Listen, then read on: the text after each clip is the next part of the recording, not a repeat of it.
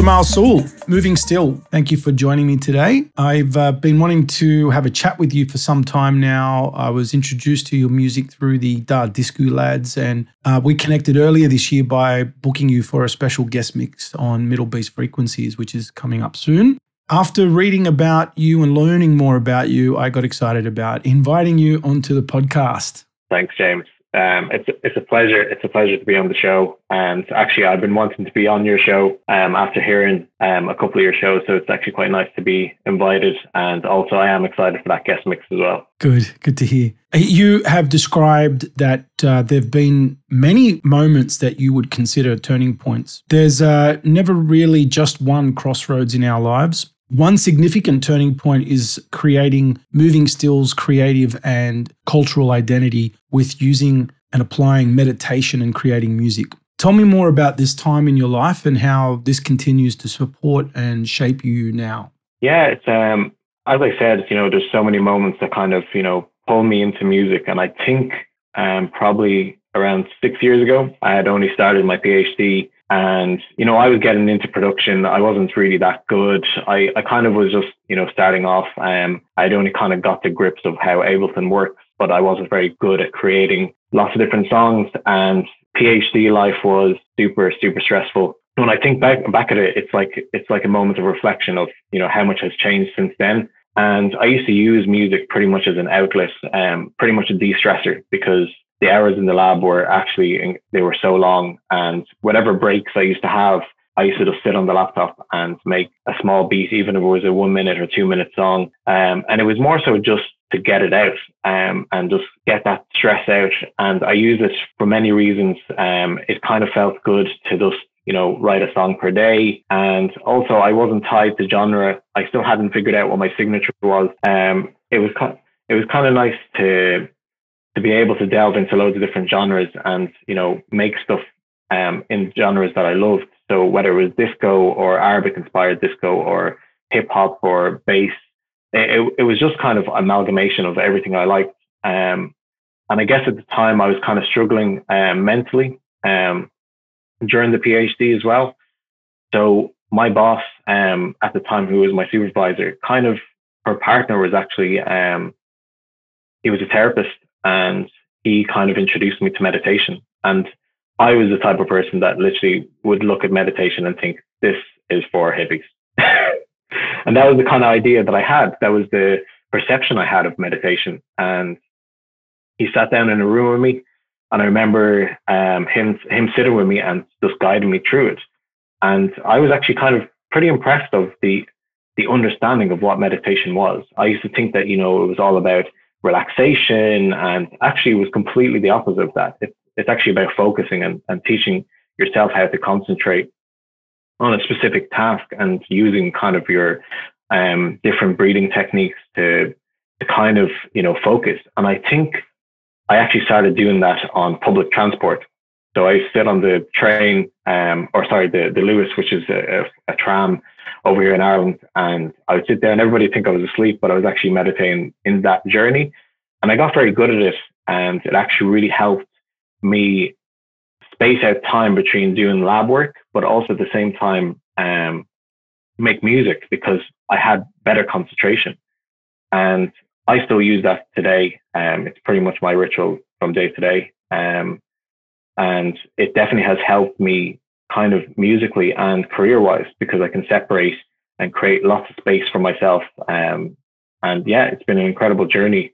I think that moment in time is a really big indication of how important it is to look after your mental health and how it can be applied to your life day to day, whether it's music or your day-to-day job or with your family. Um, it's something that I, I would never change. Um, and I'm very, very glad and thankful to my boss, really, and her partner for actually introducing me to it. So, so Moving Still came from meditation? In, I'd say not exactly. So I started me- Moving Still prior to learning about meditation. Okay. And I was trying to come up with a name that didn't really, it didn't signify what kind of genre of music I was making. And the reason why I picked it was actually kind of with a fascination I had with jellyfish as a kind of a, a, a reminder of Jeddah in Saudi. right? Because I used to see them when I was, we used to spend a lot of time at the beach when um, I lived over in Saudi, in Jeddah, and obviously you would always encounter some jellyfish. And I always had this fascination of like how beautiful but deadly those animals are in, and as, as a species. So I used to find that the beauty of it is that they they move, but they're actually, they look very still. And kind of at the time, you know, it had turned out that that was actually kind of an oxymoron. And I kind of liked the name of it because the music that I was writing at that specific time was kind of um, ambient, um, kind of housey, um, and then also some some signatures of, of Arabic um, inspiration in there as well. And it just kind of fit. And as time goes by, I feel like the name even fits even more again. Um, and I'm kind of thankful because, you know, it's funny because you can pick a name and it could end up being absolutely terrible. Well, it's a, yeah, it's a great name. And, and it, like, I think it, I think it speaks um, so many different kind of tones. Um, now, a, a slow and steady approach to your creative process and music projects has really shown you a new way of being um, since COVID and how you want to continue. Um, meditation, cold showers, and exercise seem to be key pillars to creating that baseline for yourself. I'd love to learn more about this, how you're balancing your other career, family, and whatever else you're doing to maintain and sustain this approach in your work and lifestyle. Yeah, I guess um, I think first, firstly, meditation is is is quite a vital part of my day. Um, I've basically been meditating for the last, I'd say, five years now. Um, okay. And I think because I know to put time aside to do meditations, then it also allows me to put time aside to do music. And I can quickly switch between tasks I want to do. So instead of procrastinating on, on trying to think of a task and never getting around to doing it, um, I've got very good at just going, right, I need to get this done. It's going to get done now.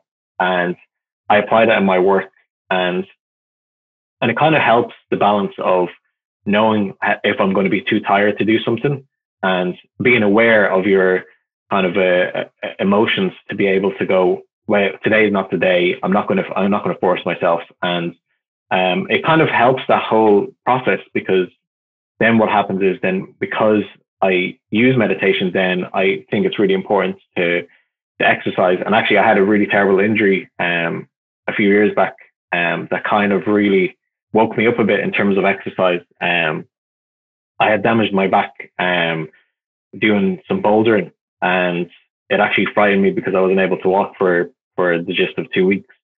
Um, and I think from there, it kind of kind of woke me up that I don't have to like go to the gym and lift like a huge amount of weights or and be like, yeah. Um, it was more so that it was just to kind of look after myself in terms of my core. And and I think, you know, breathing exercises, they all fit into the same um, category.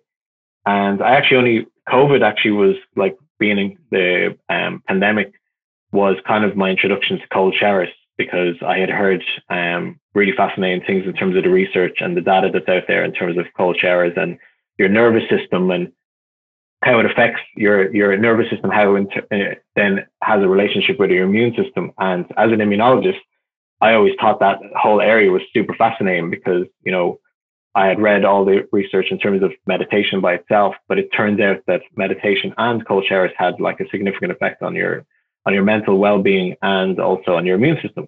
So I was just like, I'll give it a shot. And I have to say the first ten seconds of being in a cold shower, I was just like, I'll never do this again. It was, I'm not going to lie, the, the water over here is... It must be so cold in Dublin, man. Yeah, man. It's, um, it's freezing. It's freezing. And it, it would frighten you, you know, because you have this fight or flight um, response. It, it's basically like an injection of adrenaline. Yeah. And your body just goes, I need to get out of here because I feel like I'm going to die. So I actually feel like the the only way to describe it, if you if you give yourself this tiny bit of adrenaline every day, it's nearly like the effects that you get when you're anxious. Um, so you're getting this body, your body response to fight or flight actually adapts over time. So after two weeks, my response to the cold shower was kind of nearly like, it didn't even bother me. I know it's cold, but yeah. It wasn't actually affecting me. Yep. Um, yep. And it actually over time, it meant that certain triggers that would trigger you anxiety-wise actually wasn't as potent. You know, you you kind of you kind of get hit by it and you have a better reaction time. It was like you could see it in slow motion. So overall, I think that balance was kind of helping me to know whether I was stressing myself out with music or am I keeping it as a as still enjoying the love of it. So if I feel too stressed about it, I'm not going to do it. Yeah. And um, and it was kind of a nice relationship. And I think at the moment, um, it's been nice being on that journey to learn about myself mentally, but also learning of what tasks I can and can't do. And um, I've always had kind of a, an issue with music where I, I come across writer's block and it stretches for three months at a time. And yeah, I guess I had to learn how to kind of cope with that. Um, and also learn that it's not just important that if, you know, if you can't write music, just don't write music and not force it. Um, and it actually made me better at creating new stuff. Um, and there was always that battle being like, how do I beat myself in my own music?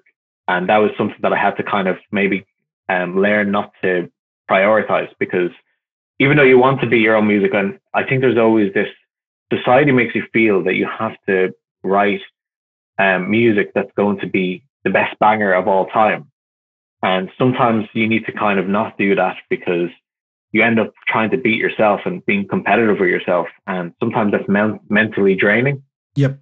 Where if you yep. just write music and you enjoy it, that means you don't have this forced uh, feeling to have to, you know, achieve what's, you know, expected of you in society. And I think it's, that balance is, is, is super important, I think.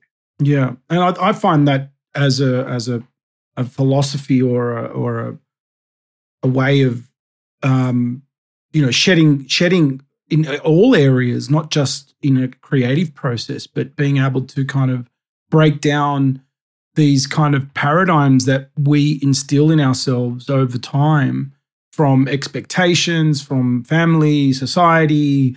And there's, and that, I think meditation really helps you, Albert, to put all this stuff under a microscope and then learn how to shed that and break them down.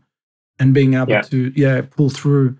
I, um, yeah, so so those three those three pillars are what you use to maintain and sustain. So you, you, you're pretty much able, and, and that helps you stay in this sort of mm, slow pace. I can totally relate Basically, to that. Mm. Kind of like um, staying very neutral, you know, yes. not being super reactive to anything. Like even...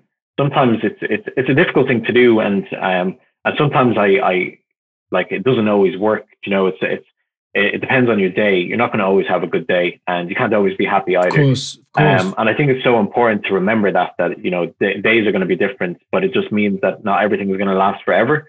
Um, and I think one thing that I've learned is that even when something super exciting happens, I try not to overly react towards it. Yeah. Because yeah. I think what happens is, just say for example, if If somebody was to react that something they got asked to do, I'd say this interview, for example, right? And it just happens to be that I got super excited about it, and you, they pull the plug. Um, it means that my reaction towards it is going to be that I'm going to be pretty upset about it. But if you go in neutral about it, it means that you're, if it gets plugged, uh, if you unplug it, it just means that you're not going to feel as down about it. And keeping that momentum means that you're kind of just, You're you're not too high, but you're not too low. You're always going to be kind of going riding a really really um yes um a slow wave, and it's I think it's a nice it's a nice attitude to have, but it doesn't always work. Um, you know, you, you'll have good days and bad days. Um, of course, but that's yeah. the that's what I try to do anyway, James. yeah. No, of course, and and you know we can't um control like uh, the things around us. We can't always, but it is. I think over t- the more and more we practice uh, this approach, the more and more it becomes um, a way of being that that uh, you're able to adapt to to those difficult moments when those when they yeah. do come, because they they, they they're going to happen. Like they're going to happen. Gonna so happen, yeah. Yeah, exactly. Now. Um, You work with a bunch of uh, tastemaking labels. You've, you've, um, and yet you still hold your artistic freedom. Is working with so many labels part of your approach to that uh, like artistic freedom identity? Like, is that like at the same time? And how do you maintain that? Like, how were you able to kind of keep those relationships with all the labels and and and your artistic freedom? I think it never really first started off like that. I am. I didn't have, a, I guess, an agenda to think of, you know, what, how many labels did I want to be on? It actually does kind of happen by itself, really. It was quite organic. Um, Nail Shop were the first, um, um, were the first to kind of approach me. And I actually know Al Morris, who is the um, the founder of Nail Shop. Um, and we we know each other from from mutual friends, and he's a good pal of mine. And I had been wanting to be on the label for actually some time. And it was actually really interesting because the the the songs I had written to that label was specifically kind of, you know, um, some housey bits, nearly disc, disco with a small hint of Arabic inspired stuff. And actually around that time I had injured my back and I was on like pretty high tramadol.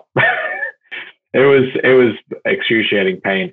But I wrote one song during that time um, while I had my back injury, and he basically flipped the entire E P and we made that the A one. And from there, then I int- got introduced to DarDisco, and it just seemed like I kind of had this momentum that I could create edits, and I also then had my original stuff. So it felt that I actually had the freedom to kind of have fun with edits, but also then be really personal with my um, my original music.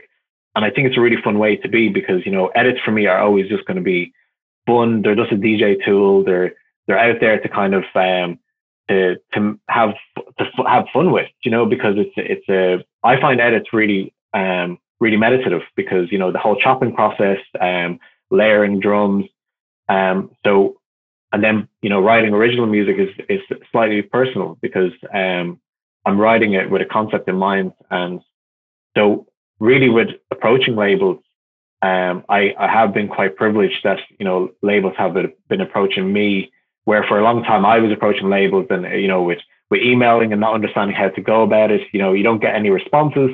So it actually, it actually panned out quite nice, because now I kind of like the idea of not being fully tagged to a specific label, and just being able to write music, and it just happens to be signed to the music itself being signed to a particular label.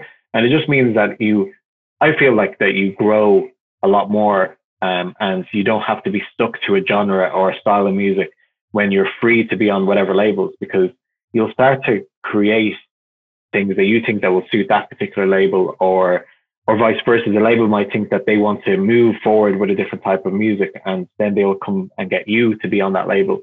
And I do like that process, because it helps me to grow as an artist, and um, makes my music create creation different each time. And with the last three E Ps, which is Nail Shop, um, Orange Tree, and Jai Five, which are um, originals, um, I find that every E P just sounds entirely different. There is the signature, but it doesn't sound exactly the same. And I think that for me is quite fun, because it challenges me each time to, how do I write something that's different from that, but also still kind of holding on to the core of what Moving Still is?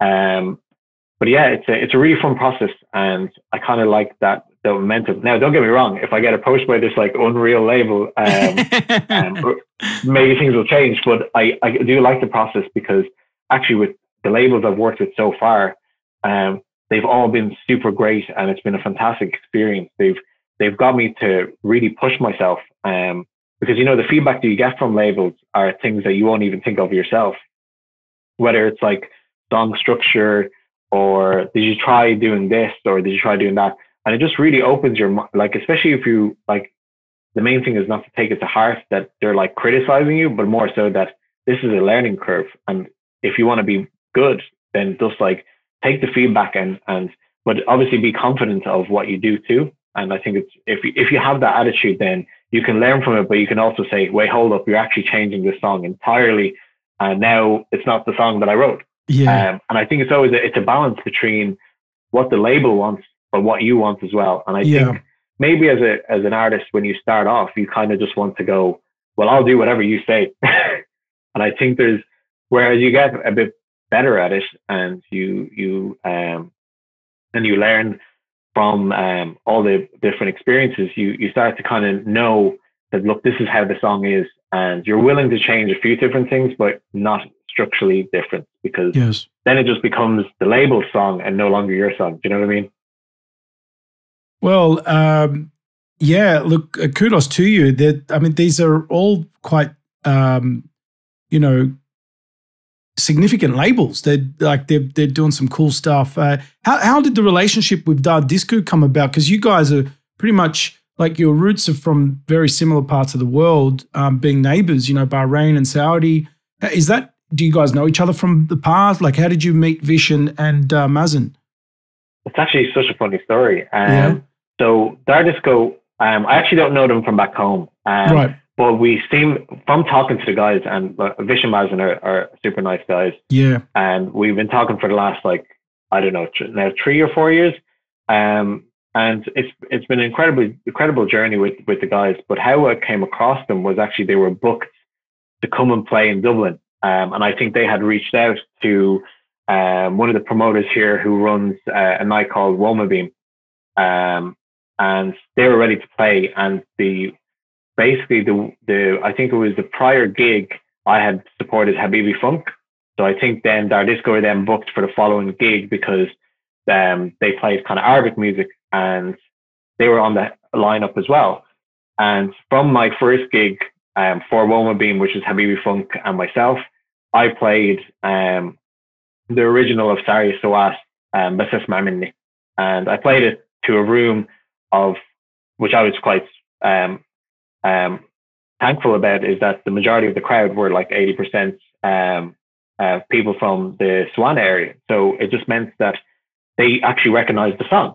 So I basically done my first ever wheel up of a debka of Sari Soas, and everybody went literally mental. People screaming down the back of the room, chanting. And to be honest, I knew there was something missing in that song. And because some of the songs that are in um, from uh, from the Swana region, like Syria, and some of the debka, debka songs, the mixes of those songs aren't like made for club music. So I just wanted to give it a small, you know, extra um, um, kind of layer on it, just to kind of help me as a D J, but also yep. as a D J tool for everybody else. Yep. And I actually put it out on a magazine called uh, District Magazine. And because DarDisco obviously heard that it was going out, they had reached out to me straight away saying, hey, like, we've heard about this. We're going to be playing with you next month. Um, how do you feel about signing it? And Vish got on the call with me and we spoke on the phone.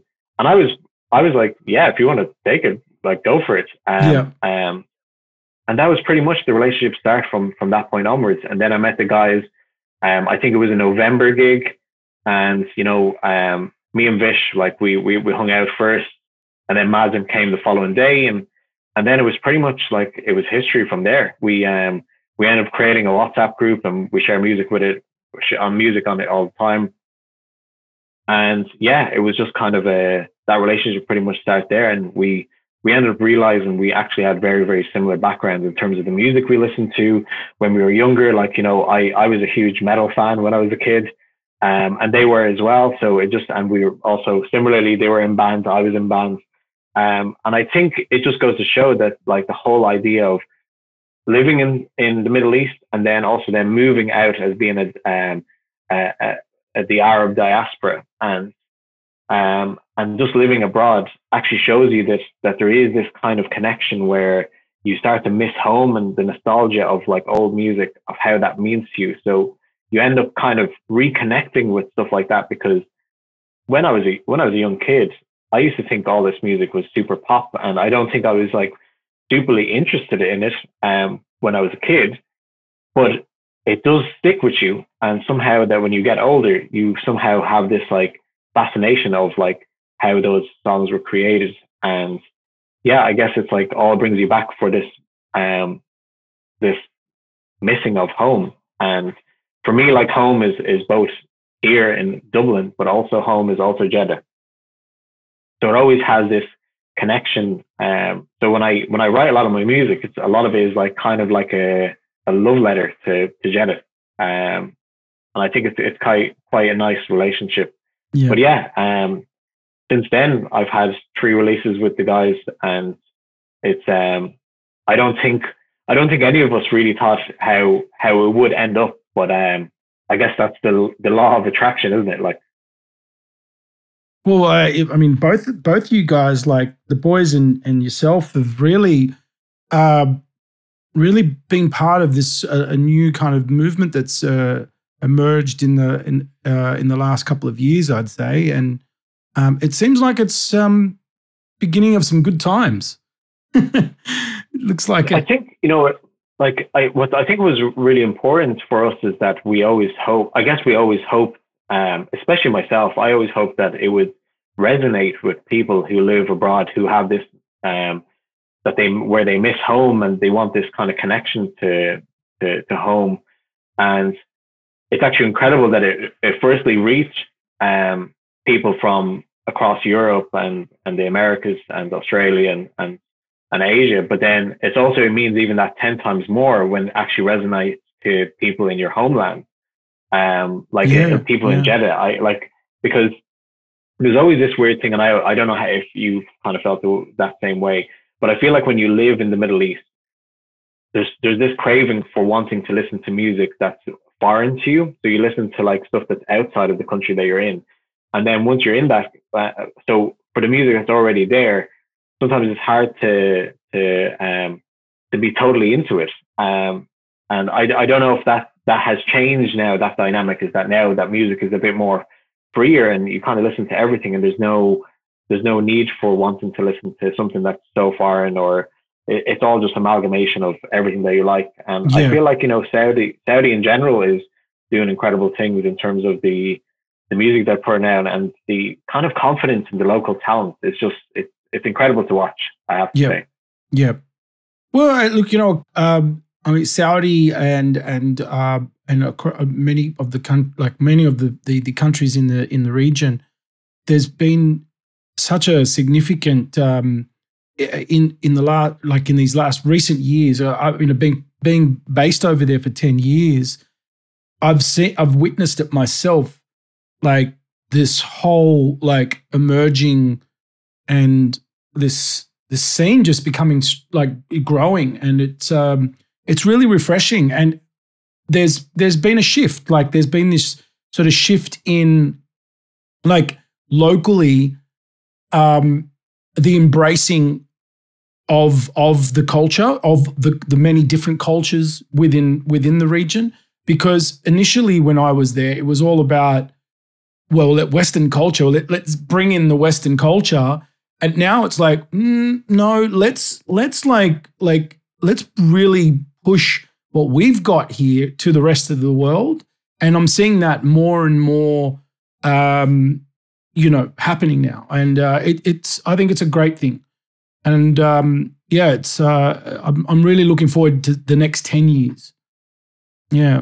Yeah. I yeah. think it's, a, it's an incredible movement. And I think it's something I've discussed with, you know, some of my Irish friends that, um, that are ethnically um, Irish. And I think there's something really incredible about the Arabic music scene in general is is super tight. Everybody knows everybody. Everybody wants to support everybody. And weirdly enough, they, just because it's all Arabic music, it actually is, everybody has a distinct style, whether it's like actually you're writing deep house or you're writing disco or you have like a different style or whatever. It's it's really, it's quite prominent. You you know, you can hear what like, say, for example, um, D J Plead, he has a very unique sound. Um, um, um, what's her name? Um, oh God, Fatima Kadiri. Um, Kadiri, yeah, yeah. Yes, um, yes. She she has a very unique sound as well. Yeah, um, yeah. Um, and it's it's just incredible to see that everybody has these like individual sounds, even within like you would like. I think people always have this perception that it's going to be just all sounding the same, but it actually shows you that, you know, there's different styles and signatures that um, are incredible. And I guess in a sense, I like being able to kind of be a fly on the wall to what's happening in Saudi and seeing friends and uh, doing so well. Um, and the local, the confidence in the, in the talent that's over there, it really shows that it's, it's, it's, um, it's starting to really build up. And I think a lot of it is down to how people have now kind of separated what used to be that, you know, culture was like tagged to religion and, and all this kind of stuff. And now it's kind of that separation really shows that like there is a whole section there. There's like food, there's like, uh, yep. there's music, there's, um, yep. there's like, you know, how people interact with each other. And then that separation to religion kind of really brings out what people have been like kind of practicing over the last, like, I don't know how many years. Um, and it is really fascinating to to see people do so well and see festivals emerge. And, you know, it's, it's something that, like, I actually can't wait to go back because I've, it's, it's been a while. Um, yeah. And, yeah. you know, I've talked to Mohammed about this before, and I'm, I'm quite excited to come back and, and, and play and, and do a gig. And, you know, the, the issue was the last time I went there was like August two thousand nineteen, and yes. it was like the middle of Hajj. So, you know, everything was like closed, and, you know, people were, were busy with family. So I actually came with it like probably the worst time to try do something fun in that kind of sense. But um, I'm excited to go back again and, and actually like uh, spend a bit of time there. So yeah, um, it's just well, incredible I think, to see. I, th- I think the, the guys are going to be very excited to have you uh, when, when the time's right. Um, you never know. It might be sooner than you think. yeah. I, like, honestly, like it's just been, like I've actually been quite lucky. Um, how I got introduced to like that entire crew was basically through um, my my sister's um, husband's sister. Um, she added me to like the, the WhatsApp group of all these people, and obviously like it was kind of like I suppose embarrassing at the start, being like, "Hey, this is this guy who's Saudi who lives in, in Dublin. He also does music too," and just like like just. seeing how things are going there and the music that people are listening to over there, and you can see the change. Like honestly, like the, the music that everybody listens to now is that it's it's it's everybody just listens to everything. And yeah, it's, it's funny yeah. how like we live in two different countries and yet we're still listening to the same thing. yeah, yeah. Well, there's there's definitely amazing talent um, coming out from from that part of the world. And yeah, so you you have a new exciting uh, new release that's coming out in October. What's it? What are you able to share a bit about that? A bit about the title? Yeah, um, and- yeah. So I have I have two releases coming out. Um, one that's kind of next week, and yes. that's with Disco Stan. Yes. Um, and then the one in October is um, actually my first ever self release. Um, I have been kind of wanting to do this for actually some time, and I just never got the opportunity to do it. And I also wanted to kind of learn about the whole, you know, P R side of things, um, you know, um, getting stuff mastered and, you know, and, and just really understand that whole process, because a lot of the time when you're signed to a label, they kind of do all that. So you don't really know what the hell is going on and you don't know how it's being done. And I always kind of felt that it's like, I really want to do this. And the songs that I picked for that were, were super personal songs. And I really wanted to do something with it and also do it for uh, a charity. So the name of the, the E P is going to be Oudie Bangers Volume One. Um, and the reason I call that is I have like a total obsession with oud as a fragrance. So um, I always think that, and some of my friends always know that if I play kind of an Arabic inspired song, they said, "Oh, that sounds really oudie." Um, so it's, so the, the, the name kind of came from that. Um, Um, there are basically three of my favorite um, Egyptian um, artists, and it it was all kind of by accident as well. It wasn't um, it wasn't that I had this idea and then I knew exactly which songs. I just had I started I think with one of the songs, and then I realized that you know I could actually try to create this whole E P and delving into my favorite Egyptian tracks. Um, and yeah, I, the, the entire project is in collaboration with two Lebanese artists, um, who have worked with the graphics. And if you kind of see behind me, um, that's the graphics there in the back. Right, right, right on. That so, looks so uh, familiar. The, the, the, the style there looks familiar. Think, Who's the artist? So yeah, the, Tracy Shahan. Um, Shahan. Okay. So she's a Lebanese, um, illustrator, cartoonist. And she honestly makes the dopest art I've ever seen. Has she has she worked with the Beirut Groove Collective? She has. She yes, has. that's um, where that's where I've seen her work. Right, yeah. That's why it looks so familiar. I've been following her for some time. And right. When I st- started thinking about this project, I the three artists that I um, that I picked for the E P was um, Hamid Ashaadi, um, um, because uh, basically Hamid Ashaadi's proteges. One is Sheb Arab, and the other one is his, his brother Majdi, that people don't really know about, and then Simone. And they would have, the three of them would have kind of worked alongside each other at some point. Um, there's no like evidence of this, but I would have expected that they would have crossed paths. So I always had this ima- uh, image of them kind of meeting up in Cairo at some cabin, smoking shisha and um, maybe drinking some wine. I don't know. Um, I always had this kind of image of them together. And I brought this idea to Tracy, hoping that she'd want to work with me. And yeah, she was really into the idea, and she just yeah. created this like crazy artwork. And actually, it, it completely exceeded my whole expectation of what she was going to bring to the table. And because this E P is basically kind of a freebie, um, it's um, it's it's that. So th- no this cost. isn't th- this isn't the edits th- that's coming on Disco Stan. This is no, this so- is my myself my, my right. self release. Your self released yeah. E P, and that um, you didn't. Uh, where which label is that coming out on? So actually, so because it's a self release, it's just going to be on my Bandcamp. Oh, got um, it, got it. Okay, got it, got it. Excellent. So. Very exciting. So yeah, working with, with, with Tracy, kind of when she showed me the artwork, I was like, "There's no way I can just put this digitally. This is like because it's a it's a free edit." I was like, "I need to print this." Um, so in collaboration with her, we're going to print it at a studio in Dublin, and the the money that's raised from it is going to go to profits. Uh, sorry, the profits raised is going to go to uh, a Lebanese charity. Um, Fantastic.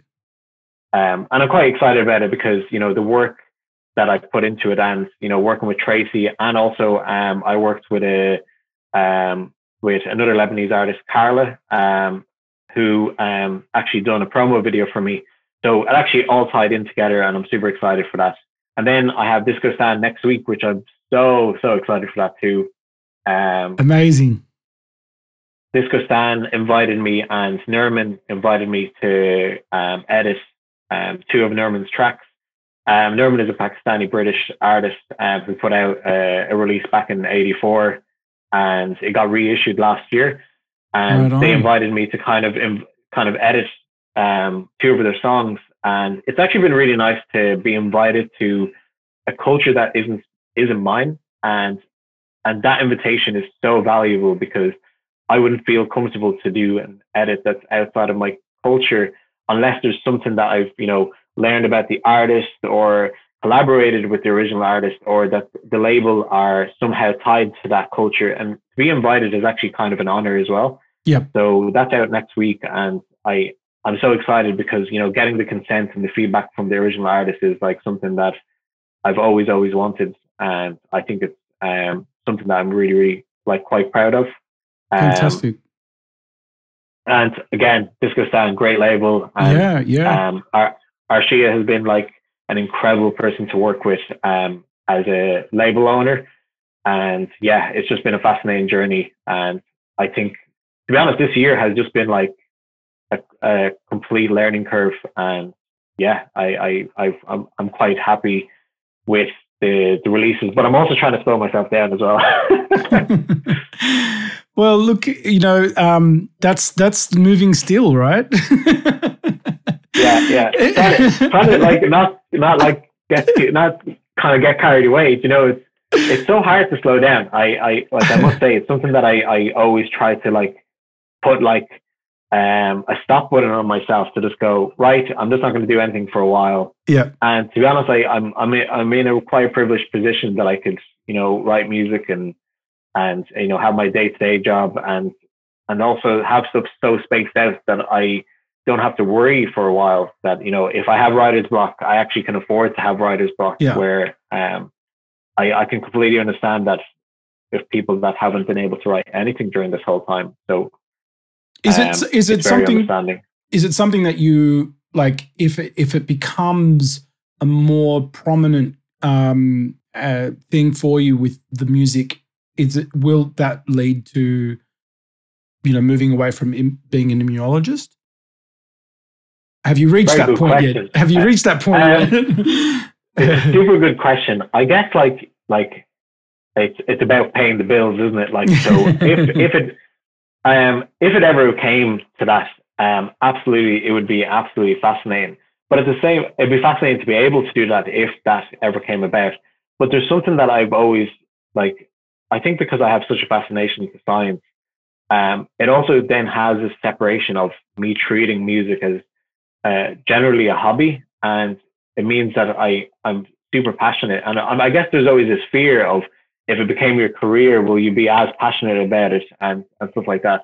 And so I, I, I'm probably fearful of the idea of it, but yeah, I'd play with it. I'd play with it. Like if it was something that was possible, yeah, I would. I'd, something, yeah, you know, like something to meditate more on. one hundred percent. Like, um, like I think one of the things I, I love about music is being able to travel, and that's yeah. something I haven't had the luxury of being able to do because right. of it being too costly and stuff like that. Um, yeah, yeah. So being able to do that now is definitely something that um, has like really, really like it, it's just a it's a great experience, and just being able to go to different countries and see different people and yeah. and running into like uh, other fellow uh, Arabs in different countries and yeah. them approaching you. It's it's yeah. it's an amazing experience. Yeah. Um, So yeah, I, I, I'll play with it. If the opportunity was there, I'll play with it. Look, you're you're you're in Dublin, and uh, which makes it a lot easier to move around in Europe, in particular, for when festival season's on. And I guess maybe there there you will be you know be up, and when things open up a bit more, you'll be able to move a lot more fluidly and and uh, more around more and. Why don't you tell the listeners uh, where, when the releases are coming, and where they can hear them, and when, uh, and where where they can hear and read more about you? Okay, um, so for the Disco Stan, that's going to be released on the twenty-fourth of September, um, which is next Friday. And then prior to that, I have two premieres uh, coming out on two really um, lovely magazines that um, I can't share that quite yet, but. Um, um, You can probably hear it through my Instagram at Moving Zero Still. Um, um, and then I'm quite excited about that. Um, and it will probably be on my SoundCloud as well. And that's going to be released on Disco Stan. And you can follow Disco Stan on their Instagram and their SoundCloud. And then in regards to my self-release, that will be pretty much all over my Instagram and probably all over my SoundCloud. And I'm hoping I'm I'm hoping to get um, a good home for them premiere wise. Um, yeah. I'm I'm still playing with the idea to see who is interested, and I have four weeks to do that. Okay. So the pressure the pressure is on. The pressure is on. Jamal, it's been an absolute pleasure to have you on on the on on Electronic Music Man today. It's been great chatting with you and and getting a, you know getting to know you a bit more and learning about what you're up to and and what you're doing. Um, I'm, I'm uh, looking forward to what's coming up next for you, and uh, keep on doing what you're doing. James, thank you so much for having me on the show. Um, it was nice to have this chat as well. Yeah. Pleasure. Cheers. Take care. Bye-bye.